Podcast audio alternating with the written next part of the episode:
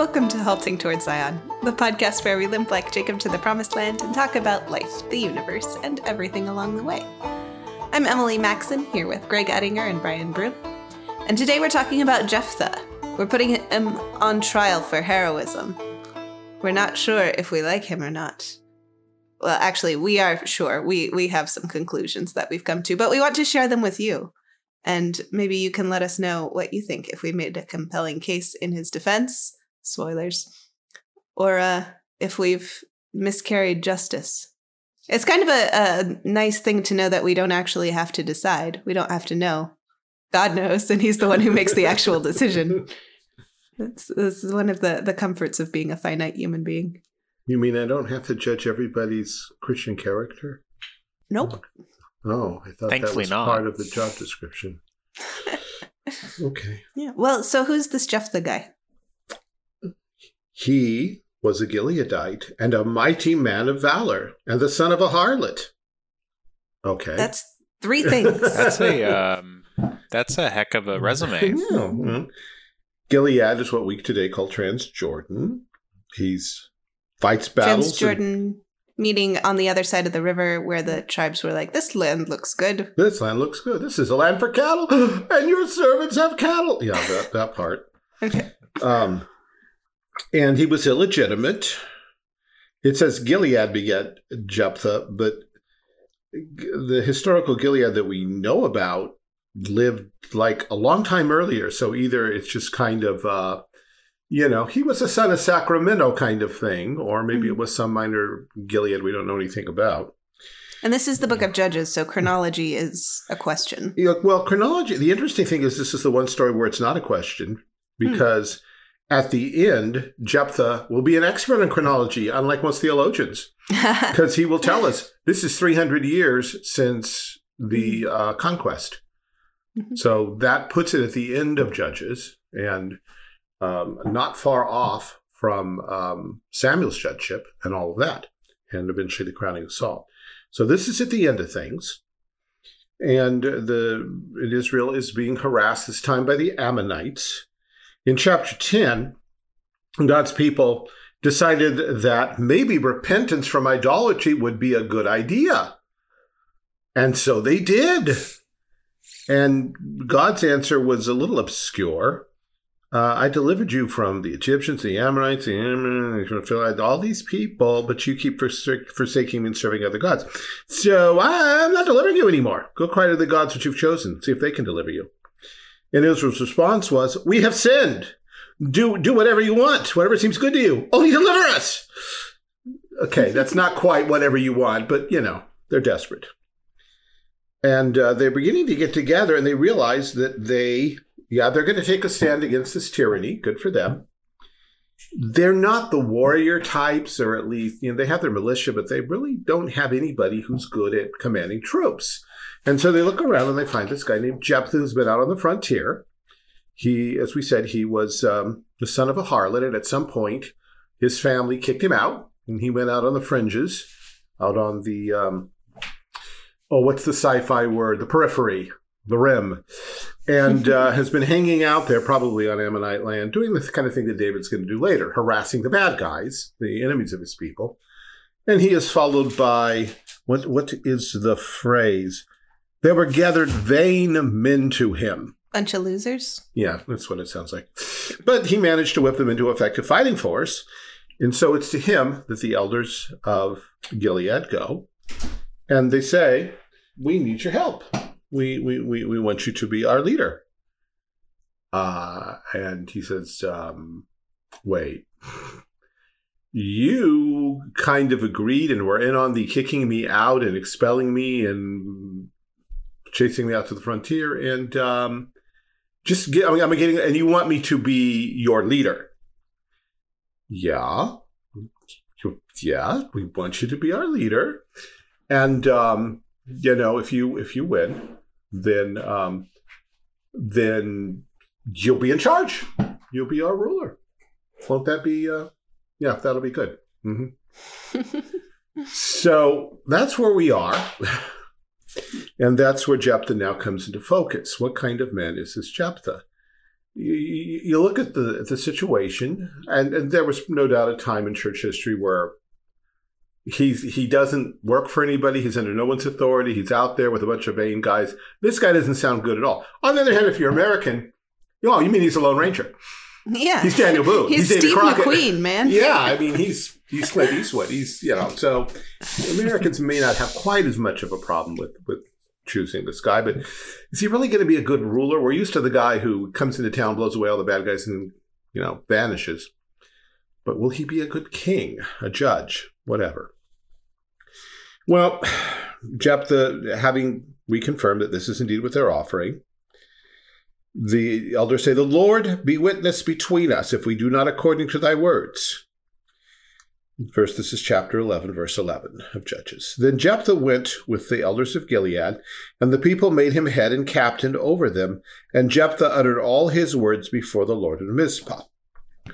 So, what we're doing now is we're walking through this historical record and considering the good, the bad, and the questionable.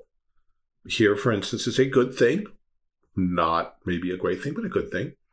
He knows he he's going to take a political office and he wants to do it before God and he wants to make a solemn oath.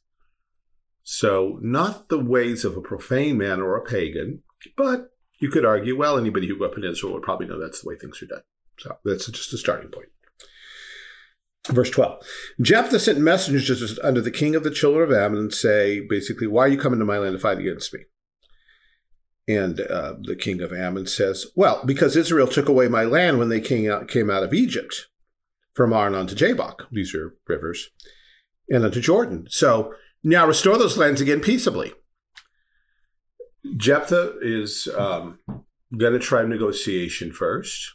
His immediate idea is not, hey, let's send a hit team and knock out their king. he's, he's, he's ready to talk. And It's not after regional hegemony. no, no, not particularly. And he does, he, he gets a response from the king who says, Well, it's real simple. When you guys came out of Egypt, you took my land. So give it back and we'll call it a day. And Jephthah says, he sent messengers back, um, Thus saith Jephthah. Israel took, and I'm, I'm going to read this because the details, not so much because the details are important, but the fact that he knows the details is important. Thus saith Jephthah Israel took not away the land of Moab, nor the land of the children of Ammon.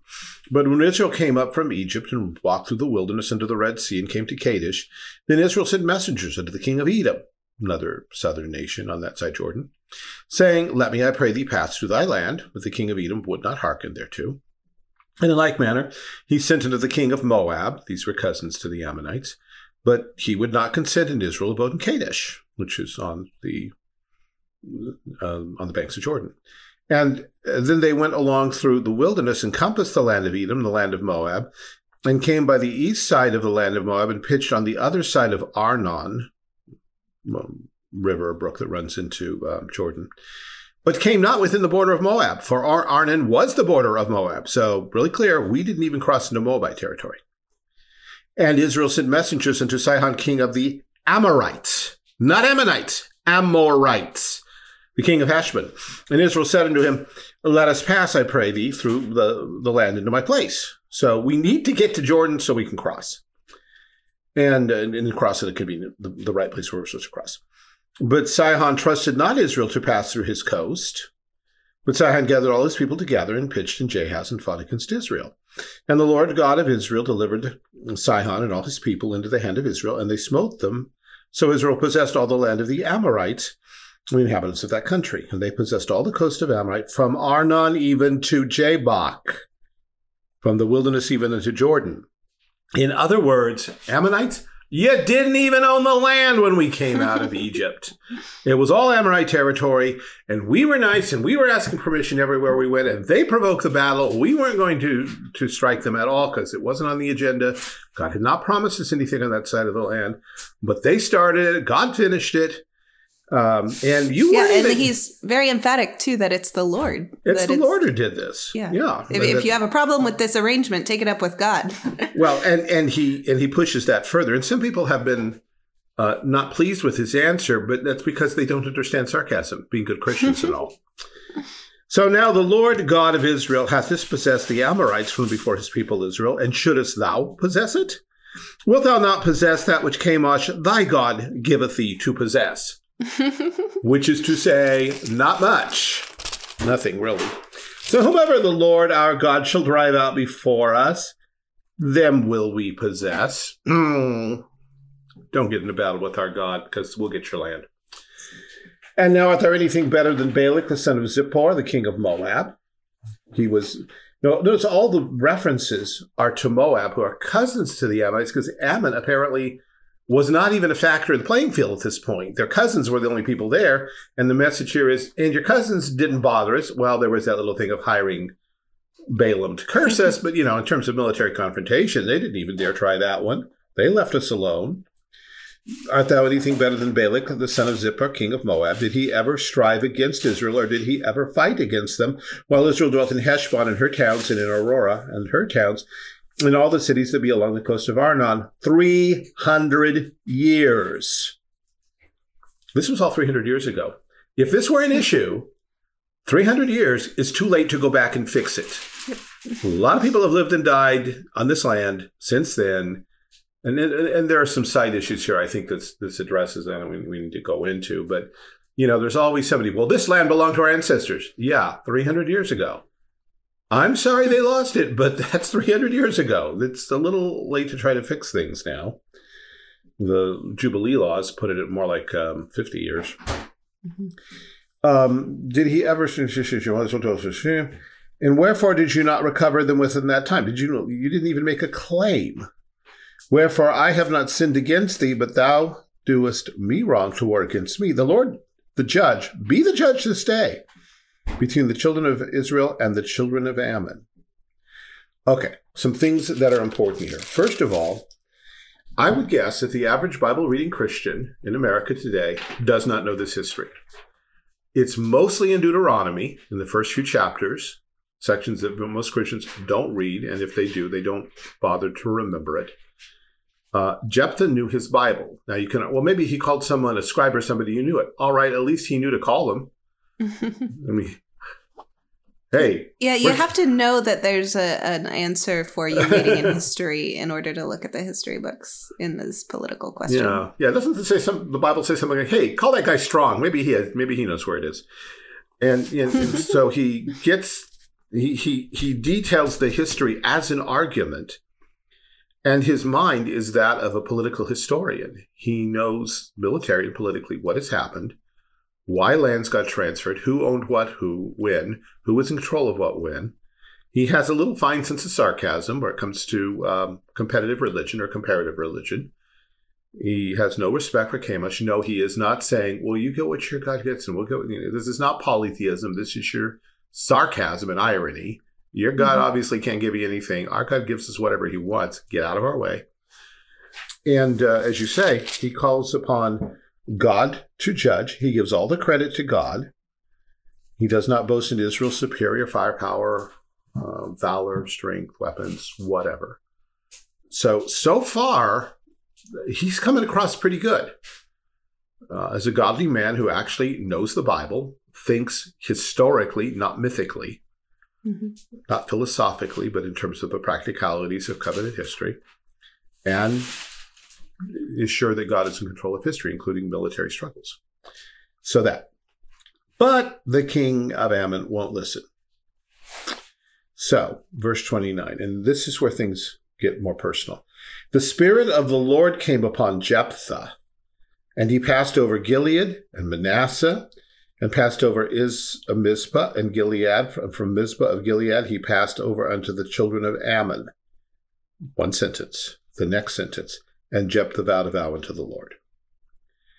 So the beginning of the prior sentence is the Spirit of the Lord came upon Jephthah. The next sentence is, and he vowed a vow. These are not, now, in terms of the history described here, some time took place. In terms of the mm-hmm. textual description, one leads right to the other.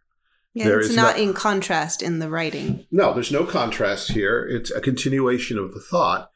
God's Spirit is upon him and moves him to go to places A, B, and C and take on enemy X, Y, and Z. And in that context, and Jephthah vows a vow. So, what Jephthah is doing, he is doing in the power of God's Spirit and under the influence of God's Spirit. Now, do Christians screw up even when they're under the influence of God's Spirit? Yes. But there's a difference between missing the mark a little and veering a little to the right or left and turning around and driving back over the person behind you, which is kind of what he's accused of doing because of the nature of the vow. Here's what he vows he vowed a vow to the Lord and said, If thou shalt without fail deliver the children of Ammon into my hands, so the goal is what everyone's been talking about the whole time.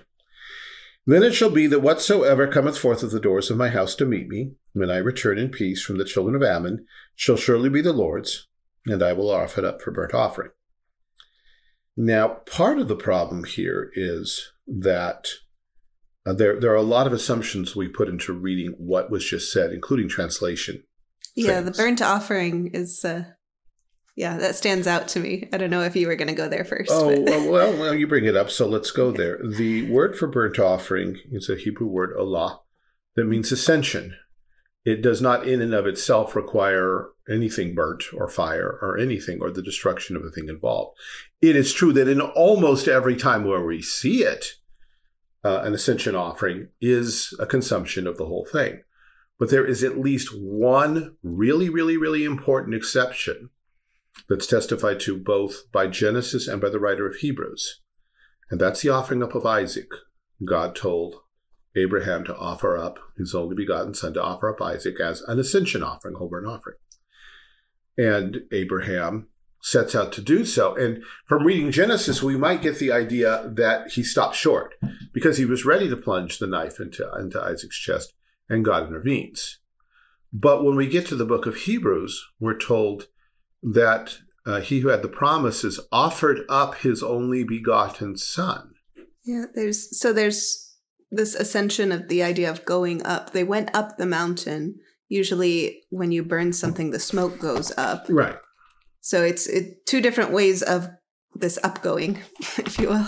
Yeah. Um, let me, in fact, let me read the what Hebrews 11 actually says. so I get it right. By faith, Abraham, when he was tried, offered up Isaac. Notice the past tense, past completed. He did it. And he that had received the promises offered up his only begotten son. It says it twice. Of whom it was said that in Isaac shall thy seed be called, accounting that God was able to raise him up even from the dead, from whence also he received him in a figure. So, as far as the writer of Hebrews is concerned, uh, Isaac was a whole burnt offering, even though he walked away from it alive, because Abraham had Abraham had wholly committed him to God, and that's the heart of it. Now, once we get that, and we recognize the next book coming up for us is Samuel, uh, and the first story is this woman named Hannah who takes her son to the tabernacle and leaves him there. The King James says, lent unto the Lord, given to the Lord for the rest of his life. And not too long into that story, we find that the, the priests, Hophni and Phinehas, are raping the women who assembled at the tabernacle. So there are women who had a permanent place at the tabernacle, helping somehow. They weren't priestesses, but they did something there. Maybe prayers, maybe songs, maybe circuit work. We don't know. Whatever was necessary. And we run into this again in Luke's gospel, Ah, The Christ- I thought you were going there. in the, in the Christmas story, where uh, Anna, which is, by the way, the same name as Hannah, is an old lady who's a prophetess who lives in the temple, does not depart out of it, but serves God with prayers and fastings day and night. So she is a, tab- a temple servant too. So there, and that doesn't include all the Gibeonites who are permanently bound to the temple or the tabernacle and then the temple, although they should have been executed, but that was their way out. So we have plenty of precedent for something being given wholly to the Lord, uh, even called an ascension offering, and yet living. This is really important because otherwise it sounds like, well, first thought I think is, well, he just meant when the dog and the cat come out to meet him. No, you don't offer Mm, God's yeah. dogs and cats to God. They're Even if pets were a, a thing. and pets weren't. weren't, and, and next, pets weren't a thing. Yeah. Um, dogs and cats were unclean, and so they did not, and pigs, You should not live in Jewish homes. I suppose you might have a goat living in your house. And in small uh, peasant houses, it was not impossible that animals might be there, clean animals. Um, so it's possible a sheep or a goat might live there. Uh, but more than likely to greet him, I mean, first of all, you know, back to dogs and cats. Sure, dogs come out to greet you. Cats do not. Cats don't care. They they are annoyed that you are gone and annoyed that you are back. It doesn't matter. So, you know, all of that's going on. So he he could certainly not have been sure that a sheep or a goat, if that were the case, would come out. Come out to greet him would almost certainly be a human being, probably a servant. And he does not consider that maybe someone else might come out first. And the whatever is is a whoever. He knows up front that he's going to be giving someone permanently to the service of God. In fact, in the last chapter of Leviticus, there, there's a difficult section. It has to do with estimating people for vows, and it's not terribly clear what's going on there. But my understanding is here's the thing we know that you could become a, a Levite, or you could become, if you're a Levite, you could be adopted into the priestly family. Samuel was. There's a problem with that. That's a lucrative position. Mm. And it would be easy to say, oh, I want to serve God with all my heart. Can't wait for that tasty beef and lamb every day. Mm. No, so This is how simony was invented. this is how simony was invented, and this is how God stopped simony. You wanted to, you want to be adopted. Here are the prices you have to pay as an entry fee, and they were not slight. They're basically the prices of slaves. So you want into this family, you have to show it by coming up with a good deal of money up front. So lazy, scroungy people aren't going to be doing this. There has to be a serious desire to serve God and a certain upfront capital investment. So that being said, Yeah. Credit to thinking of, you know, you're thinking of a person who comes out of the house to greet you. This is not someone who's already outside. So this is someone someone close to you, fairly, yeah, fairly. If if it's a servant, fairly high up the chain of command, yeah, not, place not is a, in the house. right, not a So this is a high value person. Yeah, yeah. And he's going to have to pay this Mhm. for the servant. So he, he, he will have won a battle. He will have spoil. He will be able to afford this. And he's promising that he'll do this. He will, he will give this greatest of gifts, someone to serve the Lord in perpetuity from here on out. So th- this in and of itself is not a problem. And of course, in our culture, we'd say, wait, you're vowing for somebody else. How do you? In Israel, it was a thing. Okay. We're individualists. We don't do that, but they thinking a little more covenantally and where servanthood was a reality that God legislated for that time, it was it was okay. He had the authority to do this. Well, he makes the vow. Uh, it will surely be the Lord's, or I'll offer it up for and I will offer it up for burnt offering. So Jephthah passes over. He fights. He wins. The children of Ammon are subdued before him. You see, the main thing is not the battle. It just gets a couple quick verses. But Jephthah comes back to his house, and his daughter came out to meet him with timbrels and with dances, and she was his only child. This sounds a little familiar. You're about to give your Mhm. only child as a burnt offering to God. Hmm. Beside her, he had neither son nor daughter. And it came to pass when he saw her that he rent his clothes and said, Alas, my daughter, thou hast brought me very low, and thou art one of them that trouble me. For I have opened my mouth unto the Lord, and I cannot go back. Now, what happens here with some commentators is they say, you see, Jephthah was very superstitious. He did not understand that you cannot vow to murder somebody. And he thought he was trapped by his words. He basically believes in magic. And so he doesn't see that what he really should do is simply renounce his rash and, and, and ungodly vow and let his little girl live because that's what any human loving father would do. And Well, that's assuming that it's meaning to burn her alive. Like if Yeah. you take that Yeah. assumption out of the way, it's like, oh, you mean he doesn't want to lie to God? Yeah. Like- no, he doesn't. Different As a reading matter of here. fact, yeah. It's, your assumption, the assumptions you bring matter here. And she says, and apparently she is a very bright young lady and, and understands immediately what's going on. My father, if thou hast opened thy mouth unto the Lord, do to me according to that which hath proceeded out of thy mouth. For as much as the Lord hath taken vengeance for thee of thine enemies, even of the children of Ammon. So she's she's totally on board and seems to understand what what's happening. And she said unto her father, Let this thing be done for me. Let me alone two months, that I may go up and down upon the mountain and bewail my virginity, I and my fellows. She's not Now- bewailing her life. Yeah, she's not bewailing her life, that it was so short, that she never found true love, that she never had a husband. it's very simply, I'm never gonna I'm never gonna be a mom. That's not about a short life. It's about I'm not going to have children. And um, he says, "Go." And she he sent her away for two months, and she went with her companions and bewailed her virginity upon the mountains. And it came to pass- at the end of two months that she returned unto her father, who did with her according to his vow which she had vowed, and she knew no man. The I think second we're being just- a consequence of the first. Uh, yeah, I, I think we were just told exactly what he did to her. He consigned her to perpetual virginity, probably at the tabernacle. But more than that, there, there's something I think here that's more crucial than that.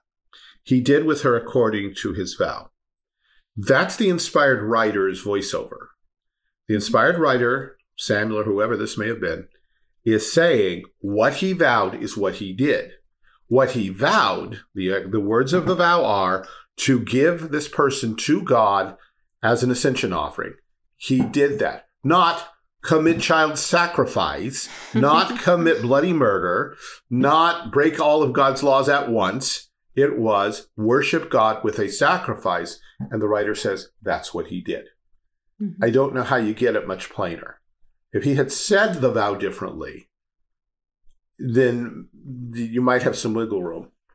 But given that this that exactly what he said, and the writer says, and that's what he did, then he must have given her to God. And God must have accepted it. Because otherwise, he didn't give her to God. He threw her out into the, into the void, and God said, Whoops, what's that all about? and she knew no man. And it was, there's a, there's a footnote. It was a custom in Israel. The daughters of Israel went yearly to lament the daughter of Jephthah the Gileadite four days in the year. The marginal note says to talk with. The word itself, from what I can tell from Strong's and such, the word rendered lament means praise or celebrate. Not Jephthah, but Jephthah's daughter. She becomes the great hero because in a few years, Jephthah dies. But she goes on, as since she's a young woman, she goes on for years ministering to these young women who come to her to talk to her about what it means to give your all for the kingdom of God and for the preservation of the promise of Messiah. Here is a great, uh, people give Jephthah a hard time, but in the process, they completely ignore this young lady who is one of the greatest heroes of the Old Testament because she wasn't asked, she wasn't consulted, her free will uh, choice was not involved here. She did what someone else vowed for her, and God honored her very greatly for it. Mhm. We can Um, contrast Saul and David when Saul forbade people to eat Yes. until the battle was over, mhm. and Jonathan didn't know about it, and he ate the wild honey. And when there's the reckoning for that disconnect, he was like, First of all, what were you thinking? I mean, like, why on earth would you vow to keep your army on an empty stomach? yeah, That's this kind of for dumb. Dad. This was a dumb idea. Yeah. and but then J- Jonathan is willing to submit. I mean, not mm-hmm. with a great deal of enthusiasm because he thinks it was a dumb vow in the first place.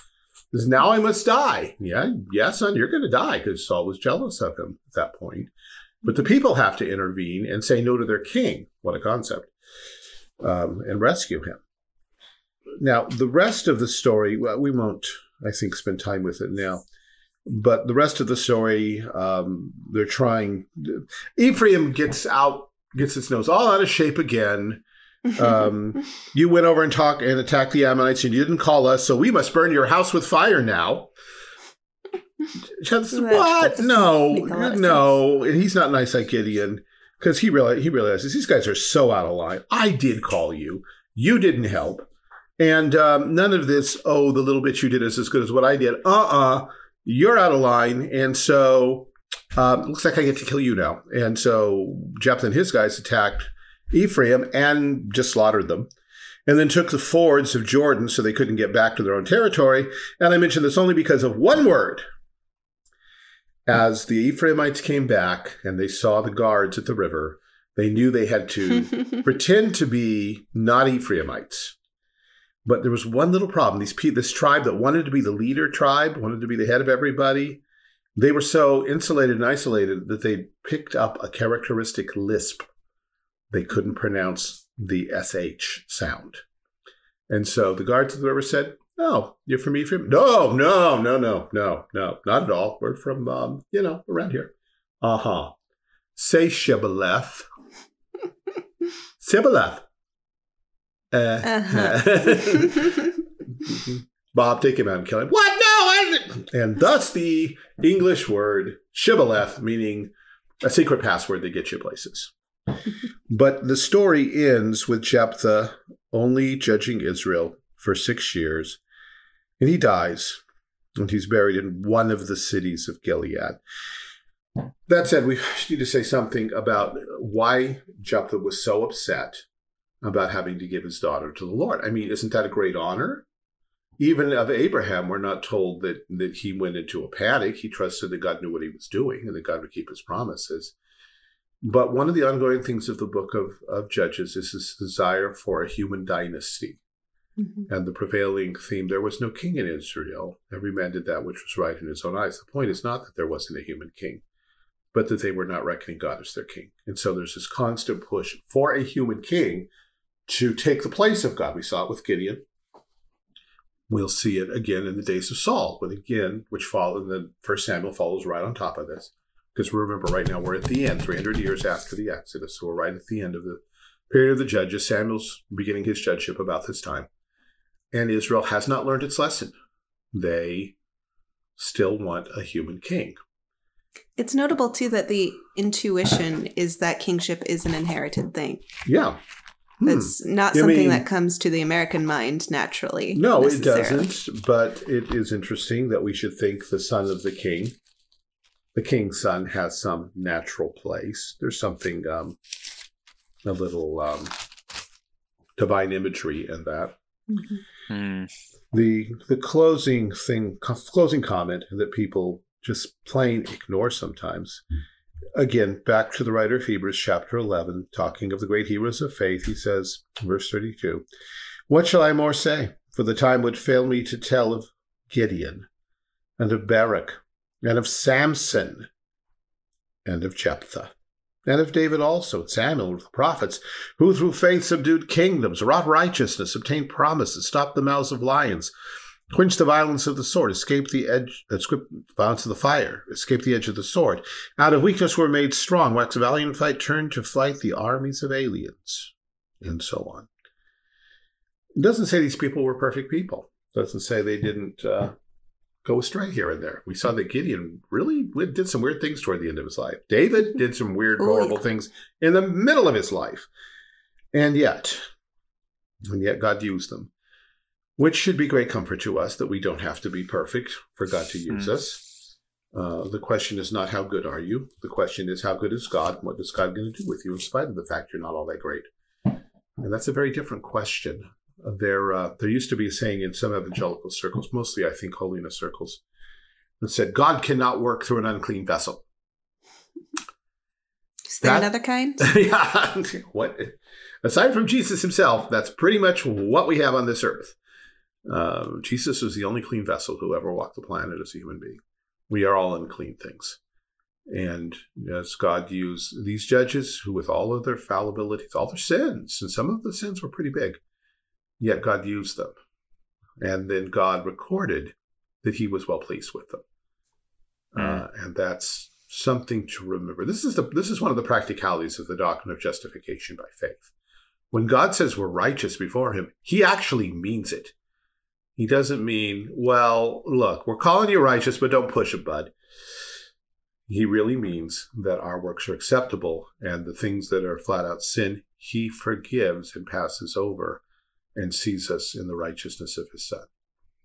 And that's a reason, that's a call for great joy. And, and reading through these uh, these Old Testament stories together should be really encouraging. Not wow, can anybody get anything right around here?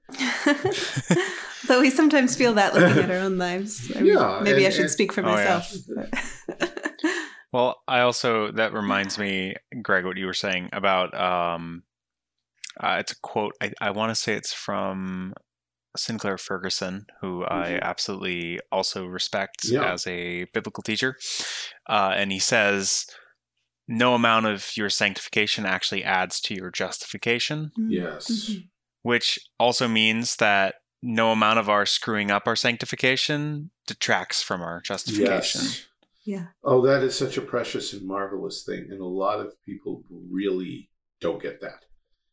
They don't Yeah. understand the full extent of justification. Not only does God accept us at the moment, but the righteousness of Christ, the sprinkling of his blood, covers not only our lives, but all of our actions, either to wipe them out or to tweak them so that even the imperfections uh, God does not see. He accepts them as righteous things if they're done in faith for His glory.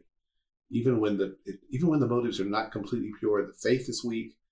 He he takes us as meaning better than we meant, as Lewis would say, and uh, it's a great reason to rejoice. You don't have to spend your whole life looking and saying, "Well, well, I really screwed that up, and my motives were rotten there, and I completely failed on that one. And look, what I should have said there, and I didn't, and look what happened." It's easy to go through life that way. And one day God will reckon with us with complete, complete accuracy and purity. In the meantime, as Paul says, I, yea, I judge not my own self. We leave that to God.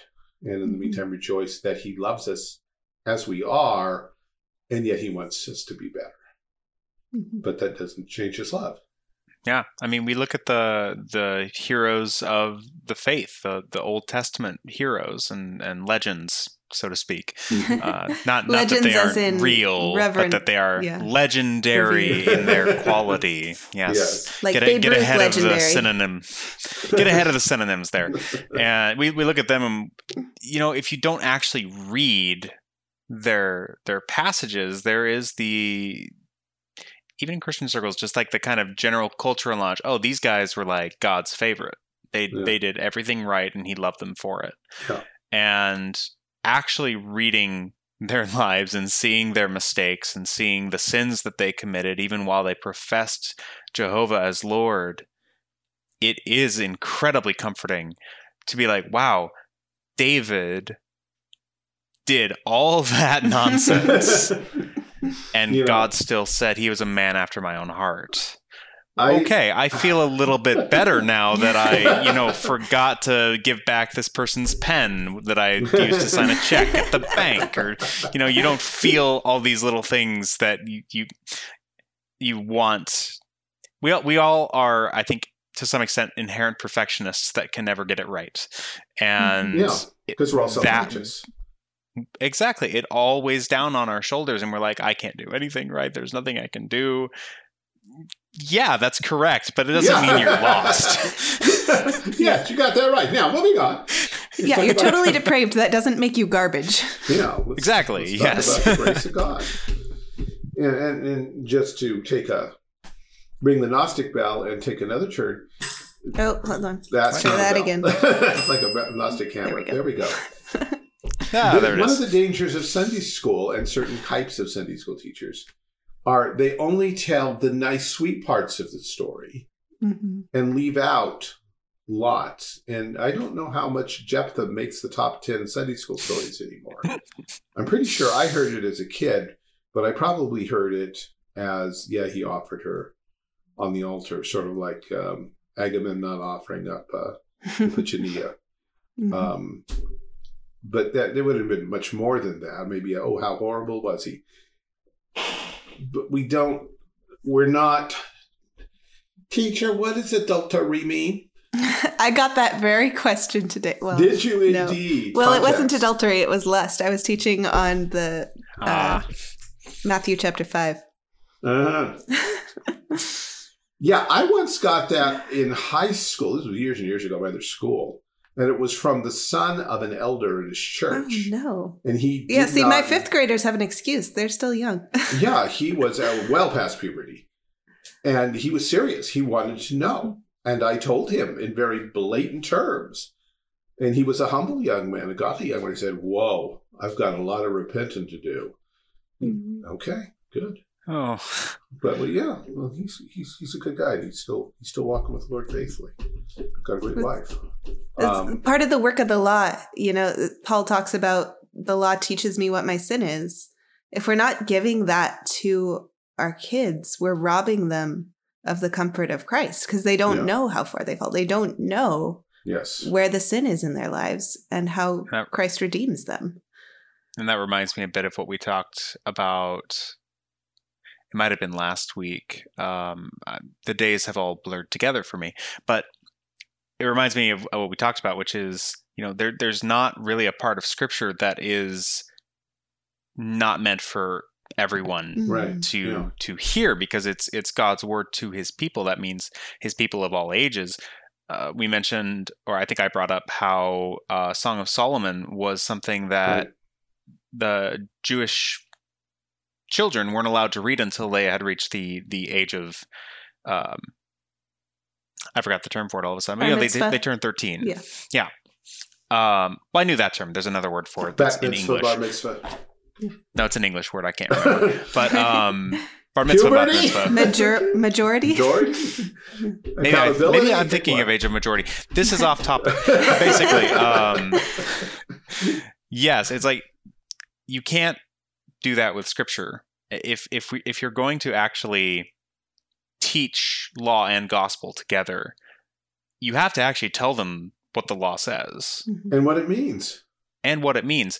And it always has to be counterpoint. It will be counterpointed in in solid teaching with gospel, where it's like, look, this is this is something you're supposed to do, but if you're justified, you can't lose that. Like Right. th- th- these are you have to have the balance, and it's always I've always found it really sort of difficult to put that into words, even though I understand it. No, I think you did a good job. We we pre- preach the holiness of God, which is to say the love of God, because His holiness and His love are the same thing. This what it mm-hmm. means to be holy is to love perfectly, and we don't. So in preaching that, we we show ourselves sinners, and so and so now we see the redemptive love of God in Christ, and we we preach justification by faith and blood atonement. And then Mhm. on the other side of that, and along with that, we can then say, and now how'd you like to be more like Jesus? And we actually from our hearts say, oh, that would be wonderful. Mhm. Well, Uh, you got a long road, but let's get started. and that's also something I love too about the Reformed tradition is that the the, the major reform confessions um, they they begin with who God actually is, Yeah. and then they move on and talk about how we fall short of that standard. yeah. but there is a I think a danger in starting with just like for this is specifically an issue for uh, the vaguely reformed, new reformed uh, kind of people uh, of the last 20 years or so. But starting with just Tulip, Mhm. it starts with us and starts with total depravity. It's giving- Yeah, I don't know. It- how, it- I don't know that it's that recent. I think it's been a problem for a long time. That's Uh, true. No, it's it's been around longer than that, but It may become. If- it may if you can- if you can- problem, yeah, it's like condensing that condensing doctrine to starting with soteriology and starting with us and starting with our problem instead of starting with the beauty of God. Yeah. It does you you have the wrong focus, you have the wrong focus, and and and some would would suggest. I don't know with how much truth that this is the difference between Luther and Calvin. Luther got hung up on justification by faith. Calvin backed away and said, "No, glory of God, which will lead us to justification by faith." I'm sure Luther would have given full credit to the glory of God, but emphasis can matter. Mhm. And if, it's, if you're just talking one person, it may not matter. But when that one person begins to affect an entire tradition, or a seminary, or a school, or a denomination, then those kind of things begin to take on form and consequence.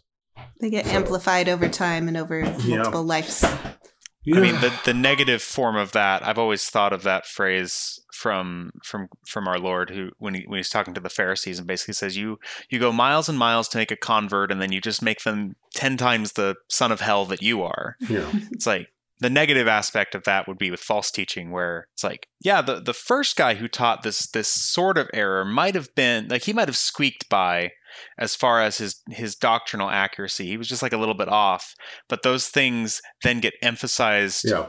By the next generation that he taught. Yep. And then they just go off into these weird branches. And that is obviously something that happens even with good things Yeah, getting the wrong emphasis Mhm. or strength of emphasis.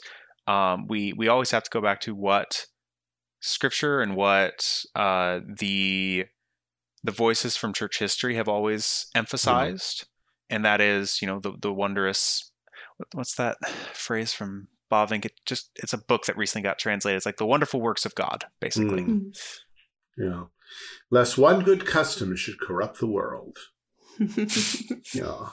Uh, and in, in, in passing, I mean, we can close with this. Um, I got a uh, an email from uh, a former student. I don't remember if you would know him, and I won't use his name without his permission. But he he wrote and just said, um, "Hi, how you doing? Uh, really appreciated your classes, emphasis on covenant and all that." And he's not from a Reformed church, and uh, just had interested in my health and my family and how the school's doing and all of that. And he set out to ask. So I, I'm involved in teen ministry now. So here's some basic questions. He asked four questions. Really good questions. And the first one was, how do you give encouragement to young people? Um, and my answer was, it was more than that. But the first line was, teach them to know God. Because if you don't do that, if they don't know God personally, theologically, personally, experientially, in obedience, all the other stuff is going to be fluff and flack. So, yeah, the knowledge of God in the face of Jesus Christ. Mhm. Amen. Well, shall we wrap up with some recommendations? Sure. Um, I'm gonna recommend having friends over, specifically while you clean your house. Um, a couple of weeks ago, I had a friend say to me, "Emily, I'm I'm coming over to your house tomorrow, and I'm not leaving until you've cleaned it." and you know, she's she's not saying this because I'm a slob, although I feel like I am. Um, she's saying this because I'm a pregnant lady who hasn't gotten on top of life and is starting a new job and has just moved into a new place and it, it's been a lot. And she knew that what I needed was someone to sit with me and keep me on task. Um, and that's exactly what I needed. She did this a, a few weeks ago, and we it was a transformation. It was life changing, for sure. and then she actually came over again this past weekend and helped us. This was this was a more active. This is wasn't her just sitting with me. This was her actually taking charge of this room. That actually you guys can see it right now. It's all clean. It didn't used to be this clean. I don't know if you remember but we have like our little nursery set up now. So Aw. It's all nice now and it's clean and I have a floor that was previously covered in cardboard boxes and now because it was the junk room. It was the Mm. this is the place where all the things are going to go until we figure out where they actually go. So, Hmm. yeah, have have people over who are willing to be over at your house when it's dirty, whether they're just going to sit with you or actually take your take your life in hand and help you out. um, Well, both I'm of those were tremendous blessings. I'm going to jump on that, and I'm going to recommend having people over to your house when your house is not spotless. Because how? Yeah, yeah. Because often our houses aren't. Because you know what? Real live people in live in them. yeah, I live here. and they, our friends don't particularly want to. I mean, yes, we want to make it nice for people, and that's an act of courtesy. I understand that. Mhm. There's a point. There's a place. Hmm. But our friends want to see us, not our house. And yes, oftentimes they will jump in and help us clean because it gives us something good to do together. And working together and facing a problem together is one way that God helps to sanctify us.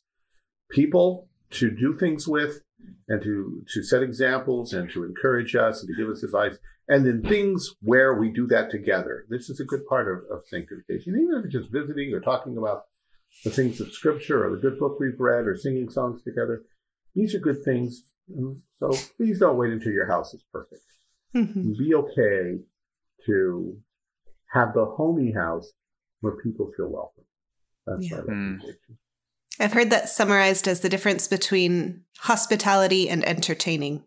Ooh Yeah. ooh, ooh yeah Mm. we um we covered that a little bit uh, during Sunday school at Reformation Fellowship one time last year, maybe the year before, and it was like I think they they used the word uh, hosting, hospitality versus hosting, because they want like like all good um, you know OPC pastors, they had to have alliteration. um, I always think of that as a Baptist thing. I've only really noticed it in the OPC churches that um, I've been to. Uh, all the Baptist ones, they typically don't. At least, at least the That's ones I've been to. Um, on on that point, though, I I did want to also add, so, uh, when my wife, who is also named Emily, uh, and I were still engaged, I would work from her living room, and in lulls during work, while she was there, anyway, we would find things to clean, Hmm. and it was top notch, like engaged people activity. Bonding Because it was like, ah, this place is filthy, and look, the two of us worked together, and it's now clean. We can accomplish anything. Yay. I think I said I had two things, but I forgot the second thing. Um, so my recommendation is very different. Uh, it is a actually a television show I would like to recommend uh, called Locke and Key. It's a Netflix original. Mhm. and it is surprisingly good. It's based on a graphic novel, and essentially the the plot is um, a family moves back to their their dad's family home in Massachusetts, and being Massachusetts, it is creepy and there are magical things happening uh, because, as we all know, New England is just like that. yeah, because Um, Puritans used to live there and they had witches. right. Yes. but it, it is it is very interesting because uh, essentially the the MacGuffins, so to speak, Mm. are uh, are magical keys that the the kids start to find because the keys whisper to them from their locations in the house and they each have something they can do and so there's there's the anywhere key and you put it into a door you think of a door you have seen in person or uh, in a picture and you turn the lock and you open the door and you can walk to that place where that door is located. So it's it's kind of there's other ones too that I won't go into all the detail but what it's is what's interesting Uh, and why I like we why I ended up liking it so much is that the antagonists who show up there's only one at first but uh, they are demons and they are referred to as demons in the show and they are surprisingly accurate to how Christians think of demons as obviously malevolent entities and the way that they actually seduce, for the lack of a better term, in the show is how Satan works as well, which I found very in- intriguing to come from uh, secular writers. But it, most of the the temptations were like, well, I can help you. I can help you get the the the, the life that you want and uh, to not have fear anymore. And you know all you have to do is just uh just one little thing you know just do whatever i want and you know bow down and worship me basically it is the pitch.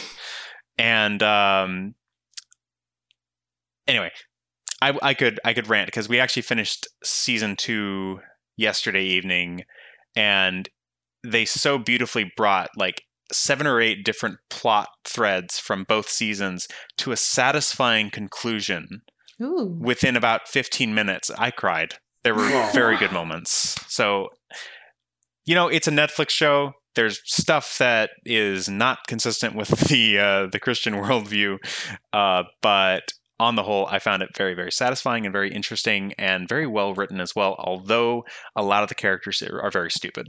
That's okay. a lot of people It's are just really where- stupid. Stupid. Honestly, that's probably the most realistic part of the show. so that's my recommendation. Uh, Locke and Key, L O C K E and Key, because they are the Locke family. oh, of course. Ah, okay. That's so funny. I had a fifth grader today. We were talking about the fool says in his heart there is no God. This was in reading class at, you know, Yeah. hours and mm-hmm. hours after I taught Bible class. And I was playing a little bit of devil's advocates with the with the kids. And and one of them said, "But like everybody's a fool." And I was like, "All right, what makes you say that?" And he's like, "You literally said that this morning." okay, that one came back to bite me. Okay. Anyway, thank you guys so much for this conversation. It's been a treat. Thanks also to David, our producer, and my lawfully wedded husband. Uh, thank you to you, our listeners. We appreciate you tuning in. If you'd like to get in touch with us, please do. We have an email address. It is haltingtowardszion at gmail.com. Uh, we're on YouTube, Rumble. I think we're still on Facebook. If you'd like to support us financially, you can visit our website, anchor.fm slash halting towards Zion. Huge thank you to our financial supporters. We really appreciate you. And we hope to see you next week. Take care.